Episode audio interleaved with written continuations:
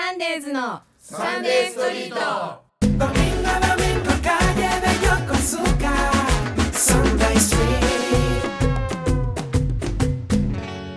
本日も始まりました。サンデーズのサンデーストリート。三浦半島をベースに活動するクリエイティブ集団サンデーズが第1第3日曜日の22時からさまざまなテーマでお話をするトークディスカッション番組ですえ今日はですね私サンデーズの桑村幸子がメインナビゲーターとして番組をお送りします。実は私の苦手なものの一つが喋ることなんですがなぜ話し下手の私がナビを務めるかと言いますと今日のテーマと関わってます、えー本日のテーマは好きを仕事にしている女性。このテーマを選んだ理由はですね自分の周りに男女関わらず好きなことを仕事にしている方が多いんですね。例えば家業を継いだ方とか会社員の方とかももちろん働き方は様々でも今の仕事が楽しいとか仕事にやりがいとかの喜びを見出してたり、まあこだわりを持っていたりとか、まあ、そんな方がですね本当に多くてですね、えーフィールドは違えど私自身感化されることがすごく多いんです。そんな感じでお話を伺いたい方はたくさんいらっしゃるんですが、まあ、自分が女子でありやりたいことを仕事にしているということもあって今回は女性限定のゲストとなりますということでスタジオには好きを仕事にしている女性お二人をお招きしています一人目は葉山から看板屋ソーナイス兼フラのインストラクターのキクちゃんこと高橋きくみさんですこんばんはこんばんは。えー、お邪魔します。よろしくお願いしよろしますくお願いします。でもう一方がですね逗子から、えーキッチンカーのコーヒー屋さんそらそコーヒースタンドのゆきちゃんこと山田ゆき子さんですゆきちゃんこんばんはこんばんは、お願いします。よろしくお願いします。えっと、きくちゃんとゆきちゃんはですね、えっとともに昨年2017年11月にサンデーズ主催でイベントを行ったあのサンデーストリートという街中イベントにも参加していただいてます。ではまずはきくちゃんからじゃあ簡単に自己紹介お願いします。はい。と看板屋ソーナイスとフラのインストラクターやってます。はいさっき言ったよね。えっとキクです。あの海の家のはい廃材をメインに使って、あのフリーハンドでガンガンガンガン看板を書くっていうのをやってます。なんか看板屋さんって言っても普通の看板屋さんじゃなくて割とアートワーク的な感じでね。やられてうんますよね。フラダンスとじゃあ看板屋どっちがメインなフラかな。フラかな。歴で言うとどっちが長いの？フラ。あ、うんそうなんだあのなんだろう頼まれて看板作ったりとかは、ちまちまやってたけど、うん、とちゃんとやり始めてからはフラの方が全然長いです。あそうなんだね、なんか私がキクちゃんと知り合ったのが看板屋さんからだったんで、うん、ずっとそういうもうアートだけの人なのかと思ってたんだけど実はフラの方が長かったそそうなんです。言いづらいみたいな。なるほどね続いてゆきちゃんはい。はい自己紹介簡単にお願いしますはい。えっ、と、そら、そらそコーヒースタンドの、えっ、と、ゆきです。キッチンカー、えっ、と、小さい軽自動車を、えっ、と、キッチンカーの営業許可証を取って、えー販売。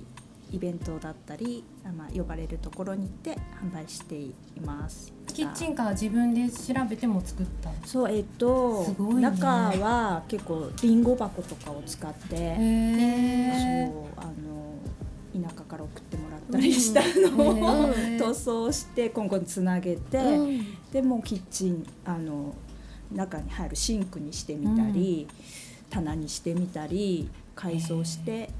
もともともう内装は出来上がってるものは買ったんですけどねうんそのもう設備だったりっていうのを皆さんに協力してもらいながらいろんなものを使って作り上げた感じですね。うんはいキクちゃんは廃材を使って看板書いたり、うんゆきちゃんはねそれはそれで車を作っちゃったり、みんなクリエイターですね。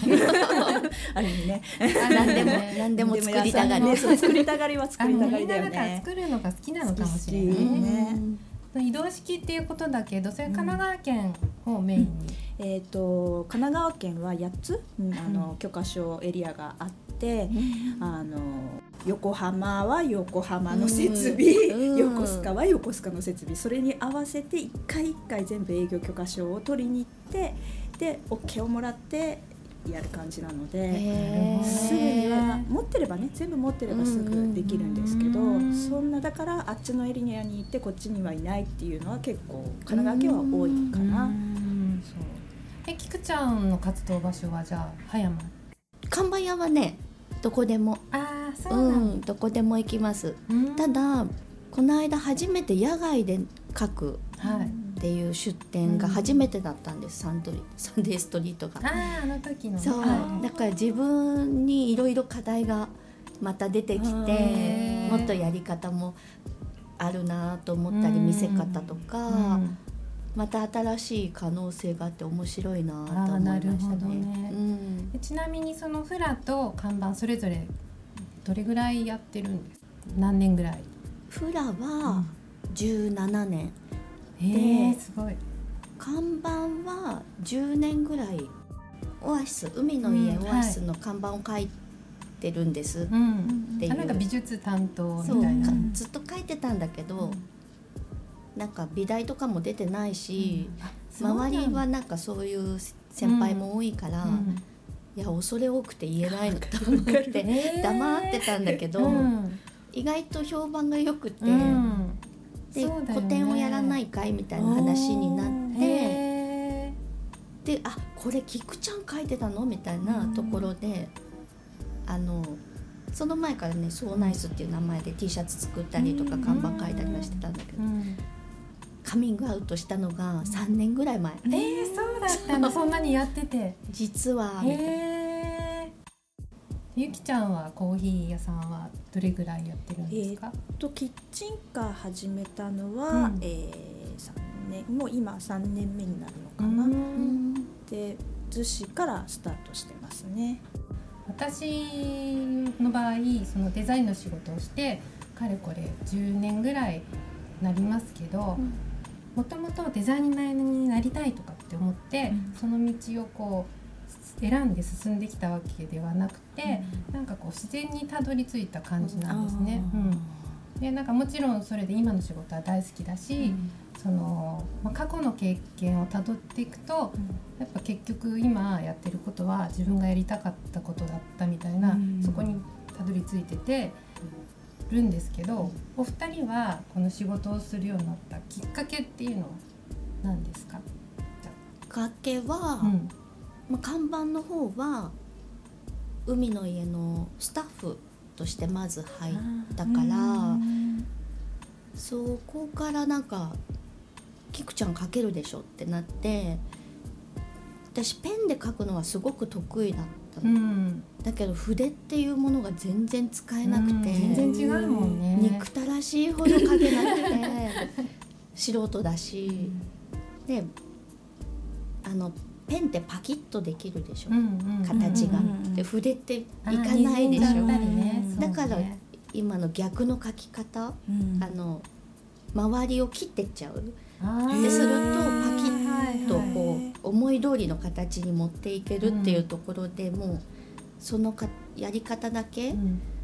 に絞ったらだんだんなんか自分のキャラができてきたみたいな。うんキャラが立ってきたみたいな感じでなんかそれも自然と引き出してもらったみたいなところはあるかな。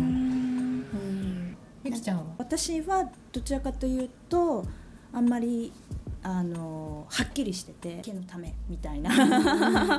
あのお仕事をしててプラスアルファ、えーとまあ、自分の力量でこういくらにでもできるような、あの可能性のあるものをやりたいとうん。いうところから、まあ、最初お店自営で何か始めようかなと思ってで小屋作りとかが好きだったんで小屋を作ってる方にいろいろ作り方アドバイスしてもらったりとかそういうワークショップだって行ってみたりとか、でそういうところの出会いからやっぱりそれもまあもともとキッチンカーをやろうと思ってたわけではなかったんですけど、イメージとしては、まあ、こういうものは作ってみたいなっていうのはあったりその流れで今度小屋を作るイベントがあるからこっち来ない来てみない、って言ってやってみたらそこの仲間たちで今度小商いっていうのをお店をねやる仲間 たちでやるから出てみればとかっていう話の流れで、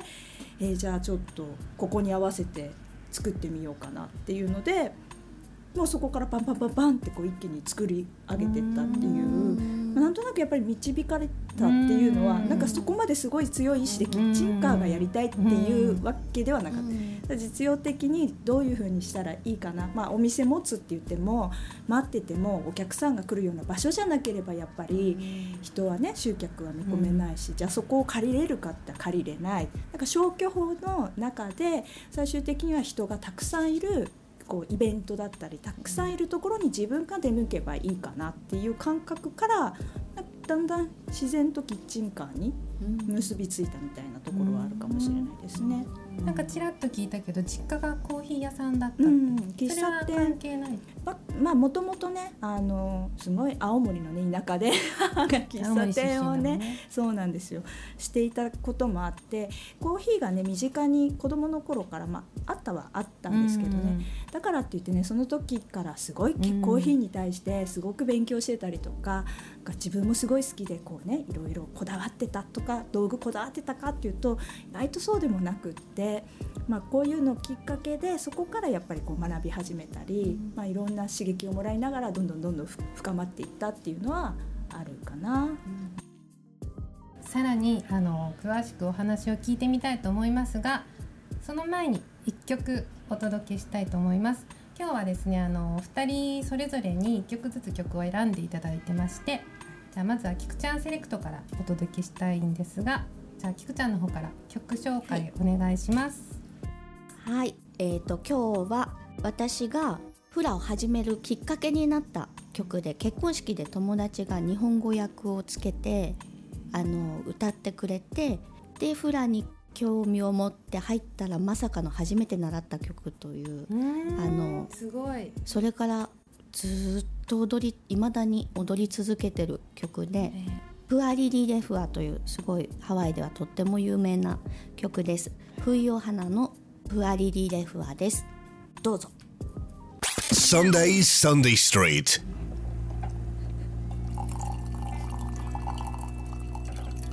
はい今ゆきちゃんが美味しいコーヒーを入れてくれてるんですけど どんな音に聞こえてるんだろう 何の音かな。何の音だろう。そらそコーヒーを入れてくれてます、はい、ながらこうはいやってます。えー、とさっきね仕事をするきっかけを2人に聞いたんだけどもねなんかどこでつながるかわからないねっていうことで、であの子供の頃とか中高生でもいいんだけどこれになりたいみたいな憧れてた仕事とかってあったりする？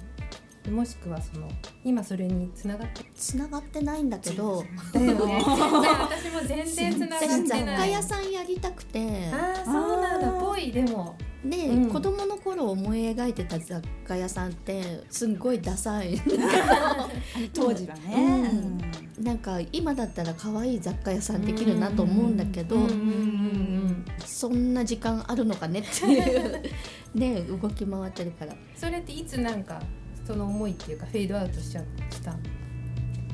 やっぱ興味がどんどんどんどん変わってくるから、まあね。そうね。そうだよね。そうんうんうん。私なんて分かりやすくこうなんかスポーツ選手になりたいとかうん。アイドル歌手になりたいみたいなそんな子供だったから、なんで諦めたの？そもそもなんかそそうだよね。こはあんまりなんか本気じゃないっていうかそのデザイナーっていうそうそうそう職業がなんかどんなのがあるのかも多分分かってなかったんだと思う。うん。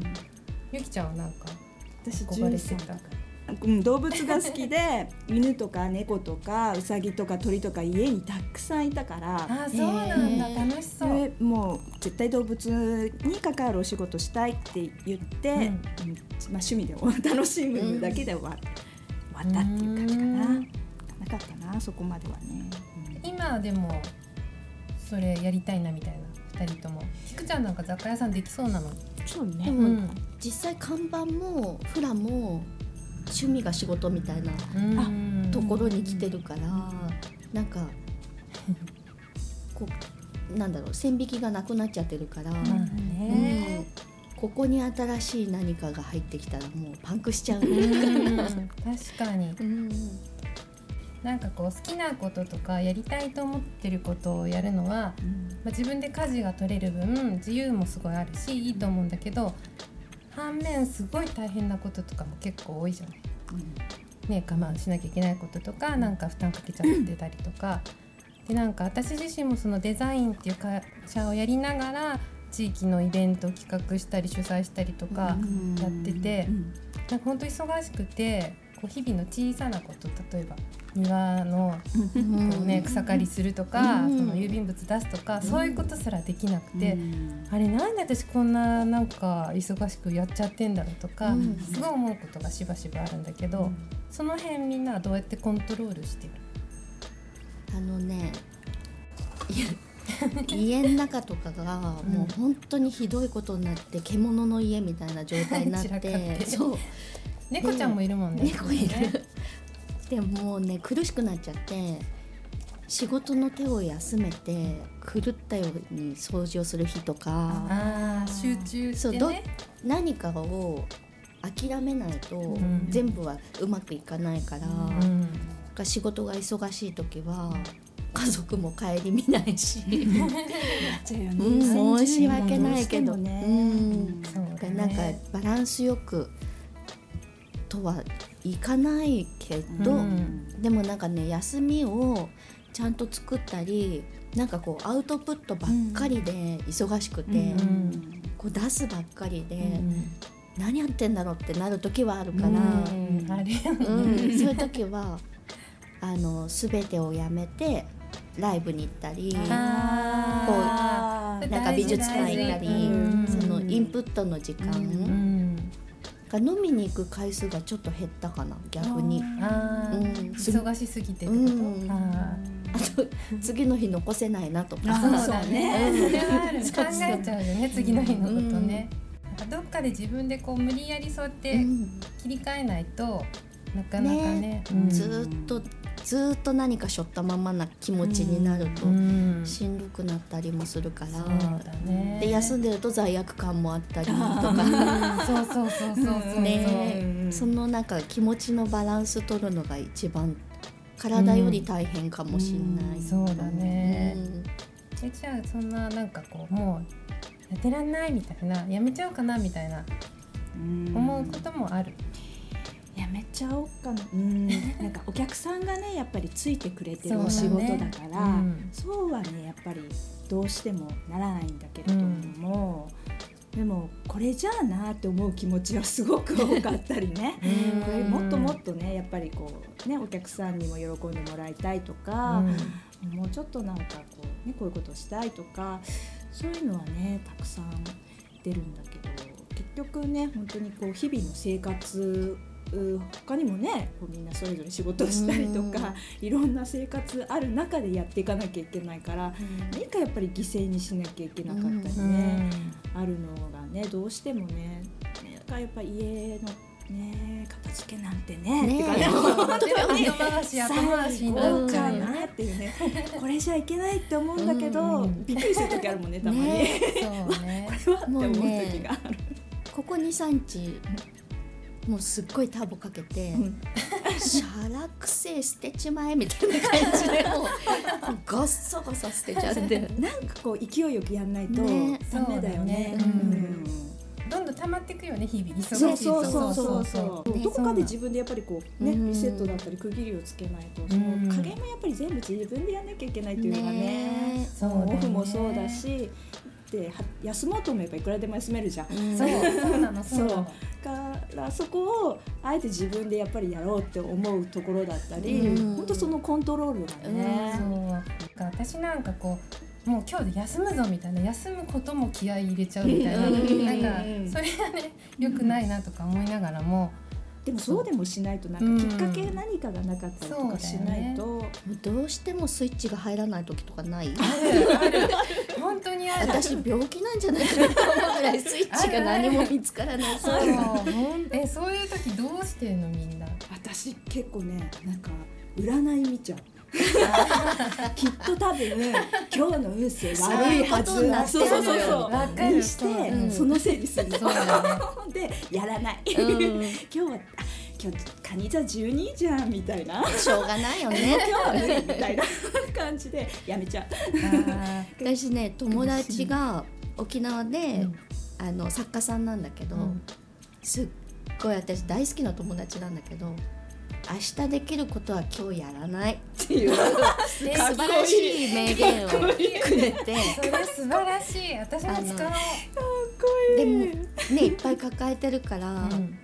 こうもうバツバツになってるじゃないうん頭の中とか。うんうんうんでこれは明日でできるのか今日やるのかとか やってって、結構ねその人のニコニコ笑った顔で「菊ちゃん明日できることは今日やらない」っていう。それいいすね救われたなーってい。う。すごい。そうだね逆のこと言われることの方がね。多いねもんね。追い込んでいく方があるけど。なんかそれちょっとうまくサボりたいよねって、うん。でもうまくサボれないんだよね、うん。そうだね。ううん。んそう働き者たち。そう。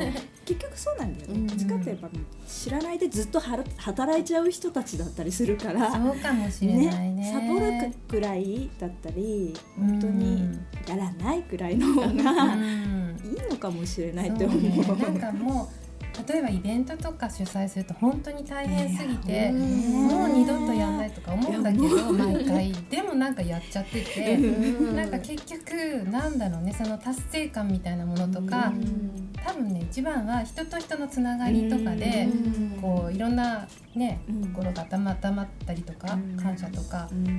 そういう人のつながりでこうなんか糧になってまたやっちゃうんだろうなっていう、うん。うんずっと続くんだろうな繰り返しだよね。で多分好きなのかもしれない、うん。うん、結局ね。そのまあ私にとって、まあ、これ完全に個人的な見解なんだけど仕事っていうのは、まあ、大きくくくるとね自分の人生を楽しくするものと思ってて、その生きていくためにはお金が必要だから日銭を稼ぐっていうことはもちろん外せないんだけど、まあ、それだけだとやっぱ楽しくないしでこう誰かのためがこう自分のためになって自分のためが誰かのためになるみたいなそういうこう自分自身を成長させてくれるものかなって思ってるんだけど、2人にとって仕事っていうのは何ですか？仕事？もうなんか人生の一部みたいなそうだね。本当なんかライフワークというか、うんなんかもう大人になったらねうん。人生の半分以上が仕事してるみたいな、ね大人だからさ。そうなの。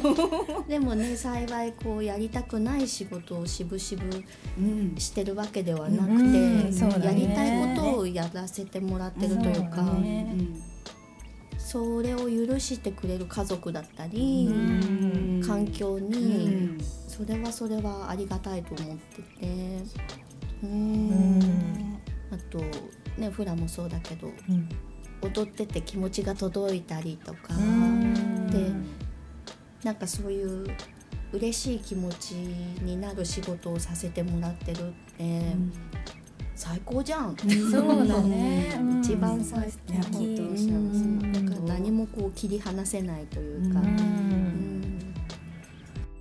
ということでこの辺でじゃあ今度ゆきちゃんセレクトの曲をかけたいと思いますが、ゆきちゃんの方から曲紹介をお願いします。海沿いドライブしてる時にふと流れてきたラジオで流れてきた曲がコーヒーの曲で、えー、こんなのがあるんだって思った。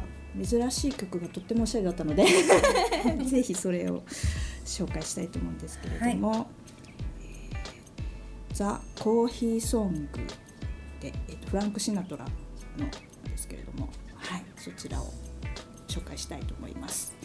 どうぞ。Sundays Sunday Street. はい、どうやったら好きを仕事にできるかもしくはあの仕事を好きになる秘訣みたいなのがあればそれは何だと思いますか？好きだからだと思う。そうだよね。そうだよね。好きなん取だと思う。っかかりはだけど、うん。やりたいと思ったらやらなきゃダメだよね。んそうだね、うん。まずやってみることだよね。うん、ね特になんか何もコントロールしてないというか、うん。あのこれをじゃあもっと大きくしようとか、うん。もっともっとこうしようっていう欲があんまりなくて、うん。意外そとなんかもうその自分のなんかこうレールの上には乗っかってるからもうそのまま行こうみたいな気楽な感じ？うん。うで、ね。難しくはねね。そんなにないんだよね、うん。始めるのも。きっと考えるよりうん。先に行動だよね。ね。なんか、うん。なんかなんかこまずは。いくら稼うんげるかなとかよりはうん。うん。まずなんか好きだからやってみてっていう、うんそこだよね、うん。好きな人たちって多分みんなうん。そんな感じなんじゃないのかな。うん。でもだからね貧乏なんだと思うんだよ。そうそうだね本当に。そう。あのね。多分共通じゃない？きっと。本当に。ね。よっぽどの人だ、うん。もうわずか一握り、うん。商売っ気がまずないでしょ、そうね。だからいけないね。そこが上手にできればね、うん。一番いいのかもしれないけどまず先に始めちゃってるから、ね。考えずにね。でもなんかやっぱ自分の中でどっちが大事かっていうと、うん。その稼ぐことより自分が楽しんでるかどうかじゃない、うんそうそう。結局そうなっちゃうんだようん。ね、変えられないものが絶対あるからうね、ん。本当にプライスレスだよね。だからその自由だったり、楽しいこととか、好きなこととうん。きちんと働いてお金を得て、うん。それで楽しい時間を作ることで天秤をかけた時に、うん。いつも楽しくって、うん。いつも好きなことに関わっていたいっていう方を取ってしまったから、そうね。消去法本当うんに何をこう何が一番自分の中で捨てたくなくって何何をどうしたいか、うん。そうね、なんかやっぱ昔私も会社員だったこととかもあって、うんうんまあ、それはそれで毎毎月ねお給料が入って、うん安定って言ったら安定かもしれないけど、うんなんか常になんか私こんなことがやりたいんじゃないみたいな、うんそういうのがうん。ずっとあったから、うん。そうなんですよ。どこに豊かさをこううん。求めるかっていうか、うん。うだね。分がやっぱ満足できたり納得できたりとか、うん。人それぞれだからねそういう価値観もね。結構楽しそうでいいよねとかうん。言われるけど、楽しくしてんだよね。そうそうそう。よね。そっちはチョイスしてるからだよそう。自ね。分で選んで楽しく楽しく生きてる人って、うん。じ自らやっぱり楽しくしてってるよね、うん。あの選ぶのもそうだし、うん。楽しめるようにしてってるしね。そのうん。努力、そこに努力をするからね、うん。そうだね、うん。そんな全部なんてコントロールできないわけだし、うん。ね。その中でも自分がどう。捉えるかとかね。結果だからお金がね最後に 回しちゃってたりとかまあでも楽しいが優先だったりね、うん。するから。そうね。だからうん今現在、まあ、2018年うんこう女性が働くことは別に普通のことだし、うん。でもこうなんか女性応援みたいな流れもあるけど自分の親世代とか今のまあ60代70代とかは多分結婚したら仕事辞めて家庭に入るみたいな、うんそんな風潮がまだ残ってたと思うんだけど、あとまあ一個会社に入ったら終身雇用みたいな。うん。でもなんか今は全然ねフリーランスの人も多いし、うん。副業やってる人も多いし、私的にはそういう人が増えるっていうのはすごいいい流れだなって思ってるんだけど、うん。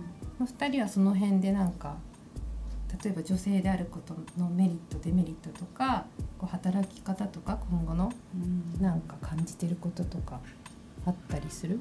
キッチンカーは特に重労働、うん。もうね見てるものと全然違って。楽しそうって見えちゃうけど。全然あの3 4 0キロのものを一人で運んだりとか。力強かったりたくましい人じゃないとできなかったりしてうん。見た目と現実は全然違うって中でうん。きっとそれでもあの求められるものはやっぱり男の人とね一緒、うん。他のねうん。同じ畑にいる人たちと。だよね、からついていく根性はなければダメだと思うけど。なるほどね。割とハードワークだってことだよね、うん。からね、うん、見た目ときっと女の人だからとかって言って、あのなんかこうちょっとあ保護してもらえるようなもののラインにはいないけれども、うん。でもやっぱりその中で得るものは大きいよねその激したくましい世界の中ででも。うん。うん。と出会うものもまたちょっと見方もまたちょっと違ってたりとかもするし。うん。きくちゃんはあのフラだとこう割と女性が多いイメージだけど。うん。ね、あのほぼほぼ女性で。うん、でも男の子とかいて、うん。あの小学生の男の子、えーい。い今もうね卒業したあの中学校入って辞めたんだけどその子が4歳ぐらいで入ってきて誰よりもフラが好きな男の子でうんすごいねその子との出会いは良かったなって。うん。たまらないぐらい可愛かった。でうん。ちょっと大きくなって、あの成長を見られる見られて、うん。で一緒のステージに出る時に、なんか菊ちゃんと一緒のステージ出れるの夢みたいだなとか言われて おばちゃん泣こうかしらみたいな。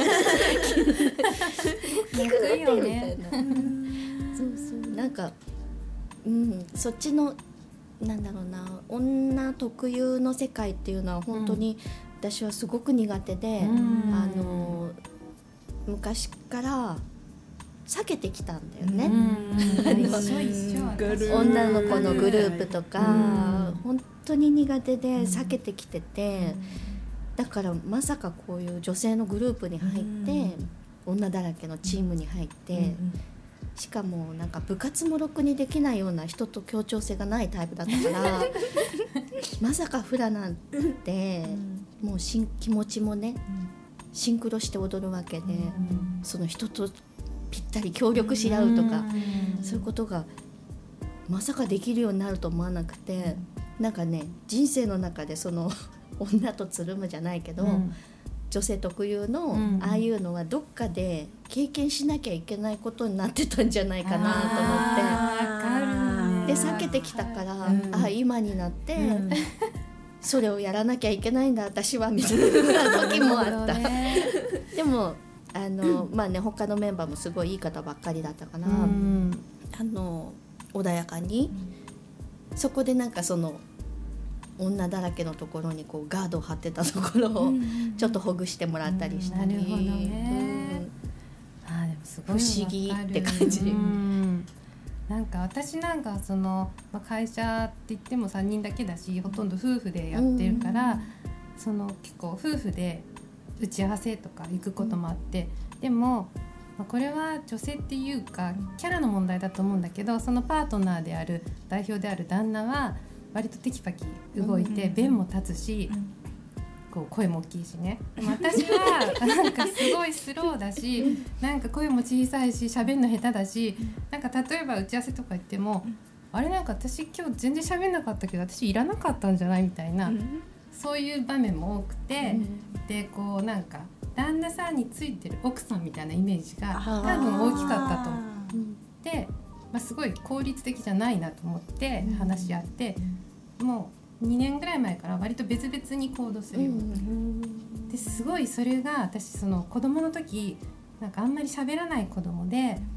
なんか緘黙症みたいなこう学校だと返事もできないみたいな子だったんだけど、でも今なんか一人で放り出されてこうやんなきゃいけないみたいになってそれはさっきの菊ちゃんの話じゃないけど、そういう状況を一回経験 しなきゃいけなかったのかなみたいな、今そういうそうそうそう。そう？とまあでもその別でこう働くようになったら割と仕事がしやすくて、うん。でまあ世間的にもその女だからみたいなそんなのもなくなってきてるから、うんまあなんとかやれてるなみたいな、うん。うん。そんな感じなんですけどね。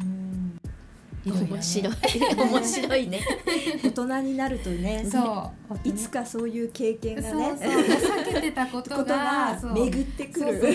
もう一回来たからやんなきゃいけない。やらなきゃいけないんだ。どっかでやんなきゃそうしてね。やんなきゃいけないんだなっていうこともね。そうみたいなそそうう。そうそうそう。やるやる。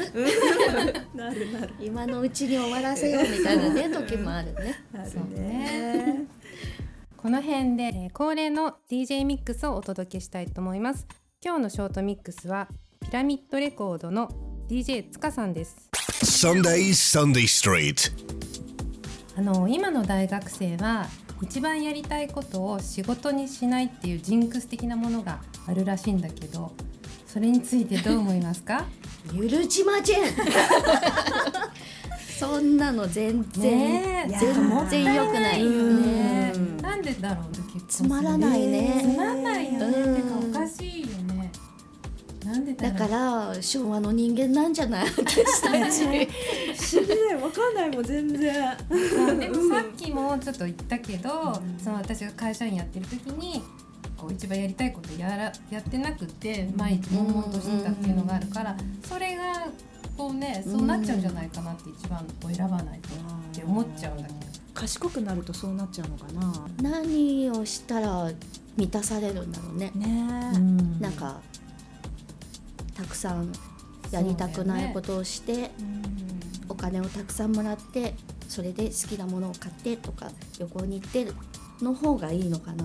ねえ。なんかだからどこに価値を置くかみたいな話になってくるのかもしれないけど、自分がもし今デザインとかこうつくものを作ることが好きでそれを選んでない人生が全然考えられないから、うんもうもったいないよなってしか思えない。好きなことを仕事としてやらせてもらえなかったら、私病気になっちゃうかも。そうだよね。なんかもうバランスがが取れないというか。そうそうそう。でも結局そのみんな3人ともこう自然にこうね流うん。ね、流された感じもあるっていうから、うん。結局一番選ばなくても一番を選ぶようにうん。なんかこうんうん。ね。まあ遠回りしても遠回りしてもうん。うなるんじゃないかなって思っちゃう。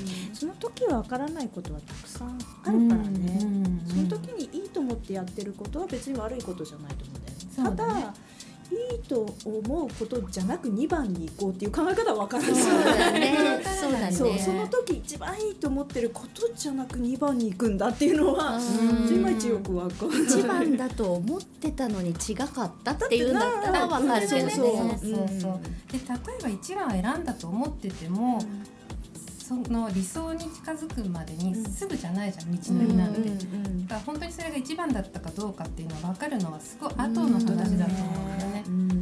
だからねまずは選んでみることが大事なんじゃないかなってうん思いますけど。まあ転職で何か得ることもあるだろうし、うんなんかその時間をかけて経験した中でやっぱり見つかってくるんだよね、うんそういうものってそうだねね。うんまずはやるみることをおすすめ。ね。一番興味があるここととををそうだね、やってうんほしい。その時その時やればいいよね、うん。本当にね。やりたいことをね。ねうん。若いとねこう選び放題だから。いや羨ましいぐらいだよね。うんだってなんかこうできないことが増えてくるじゃん。うん。いろいろ。そう。そうねそんな中でねいっぱい選べるっていううん。感じなんだから。はもうどんどんやってもらいたい、でも本当はね素敵な可能性がいっぱい広がってる年頃だから、なんか何も怖がらずに生意気なぐらいイケイケでいていやほしい、本当ね。本当。本当。うん。あの根拠な根拠のない自信を持って、ねうんそうだね。うん。それ大事だよね。うん。すごく。でも若者のことはぜひ応援したいですね。うん。ねではですね、まあ、最後になりますがこれはもうあの仕事に関わらず人生全般のビジョンみたいな話になっちゃうんだけど近い将来でもいいですが10年後20年後どんな自分でいたいですか？踊っていたい。踊って絵を描いていたい。そのままそうだよねそうだよね。でもこれから私は多分あの筋力も落ちてくるし体力も落ちてくるしあのなんならもう更年期かっていう女性特有のちょっと試練な時代に入ってくるけど生き生きとうん。なんか踊り続けたい。フラやっぱりこう運動量も多いうんハード緩やかな動きに見えるけど、本当あの筋トレ必須な感じで。あのそうそうゆっくりな曲ほどすごい筋肉使うからでもね年取ったら年取ったでまたそういう筋肉的な動きよりも表現力の方が問われるというか、無理しないでうん。変わってくるのね踊り方が。うんうんうんその時にこう自分が生きてきた中身が出るというか、うんそんなおばあちゃんになりたいな、うんはい、ありがとうございました。ゆきちゃんはどうですか？やりたいことはねなんだろう。その時その時変わるし、うん。わからないけれどもやっぱ楽しんでいきたいですよね。楽しうん。くその日を過ごして、プラスなんだろうな。何か与えられるようになってればいいなと思いますね、うん。誰かに対して、うん。誰かはわからないけれども、まあ、子だったりねううん。ん。こうつなげられるような、うん、もう漠然すぎるけど、でも何かは残していきたいなっていう気持ちはあるから本当何してんのかな？わかんないけどね。すごい難しいこと聞いちゃった。でもね、うん。どんどんシェアしてね。うん、そそうそうそう、うんねもう次の世代次の世代準備がもう始まってるって感じがする。うんうんうん年もあるよね、うん。やっぱりこう自分たちが学んだことを,、うん。やっぱり落としていかないといけないっていう使命じゃないけど、ねねあるんだよねやっぱりね、こと考えたこともなかったけどうんちょっと前まではね。そうそう。だね。そう、ん。でもだんだん年取れば取るほどそういうのもね、うん。こういうのは残していかなきゃなとか、考えるようになったりもうん。なんかいろんな欲とかもそぎ落とされてるそうそうそう。そうそう自分でね聞いといて言うのもなんだけど、うん。自分も別にこうしていたいっていうのが特にあるわけでもなくて多分、うん。まあ今が一番楽しいって言っていたいなみたいな感じうん。うん。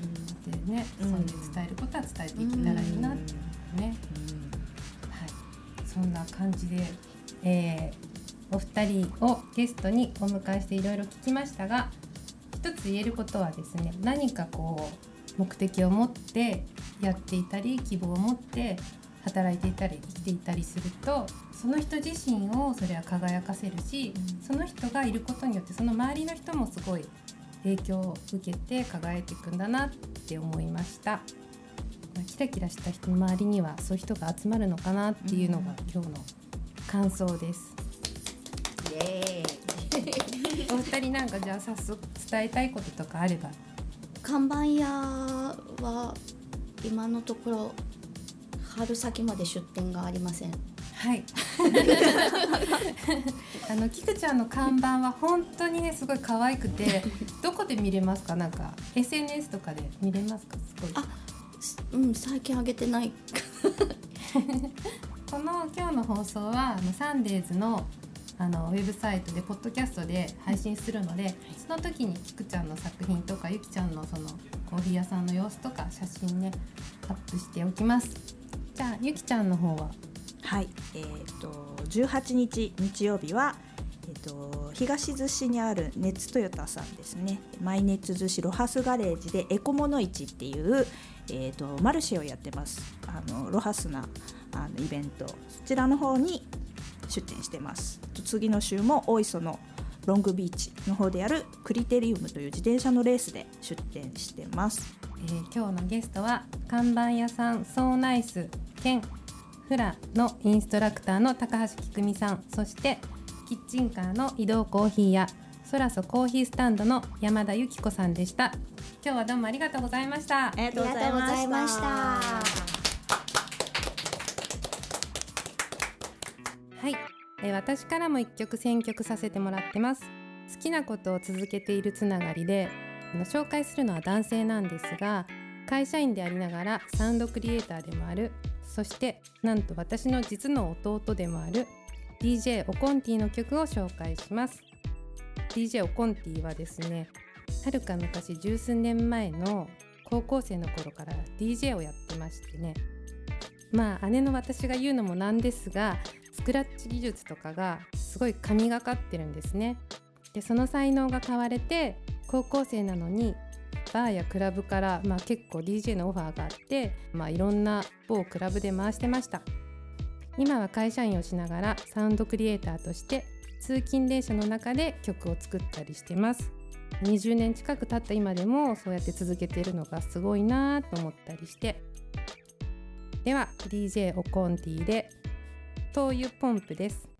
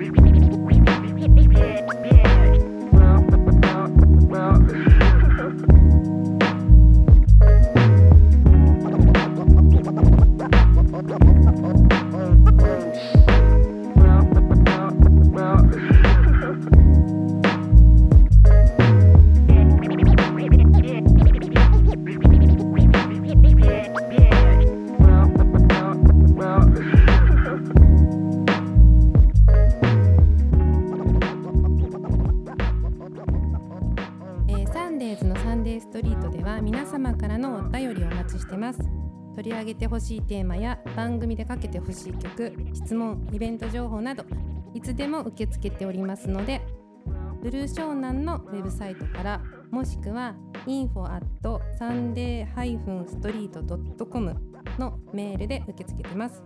Facebook、Twitter、Instagram など SNS でも受け付けてますのでハッシュタグカタカナでサンデーストリートをつけて投稿してください。お待ちしてます。Sunday Sunday Street on FM Blue, Shonen 78.5.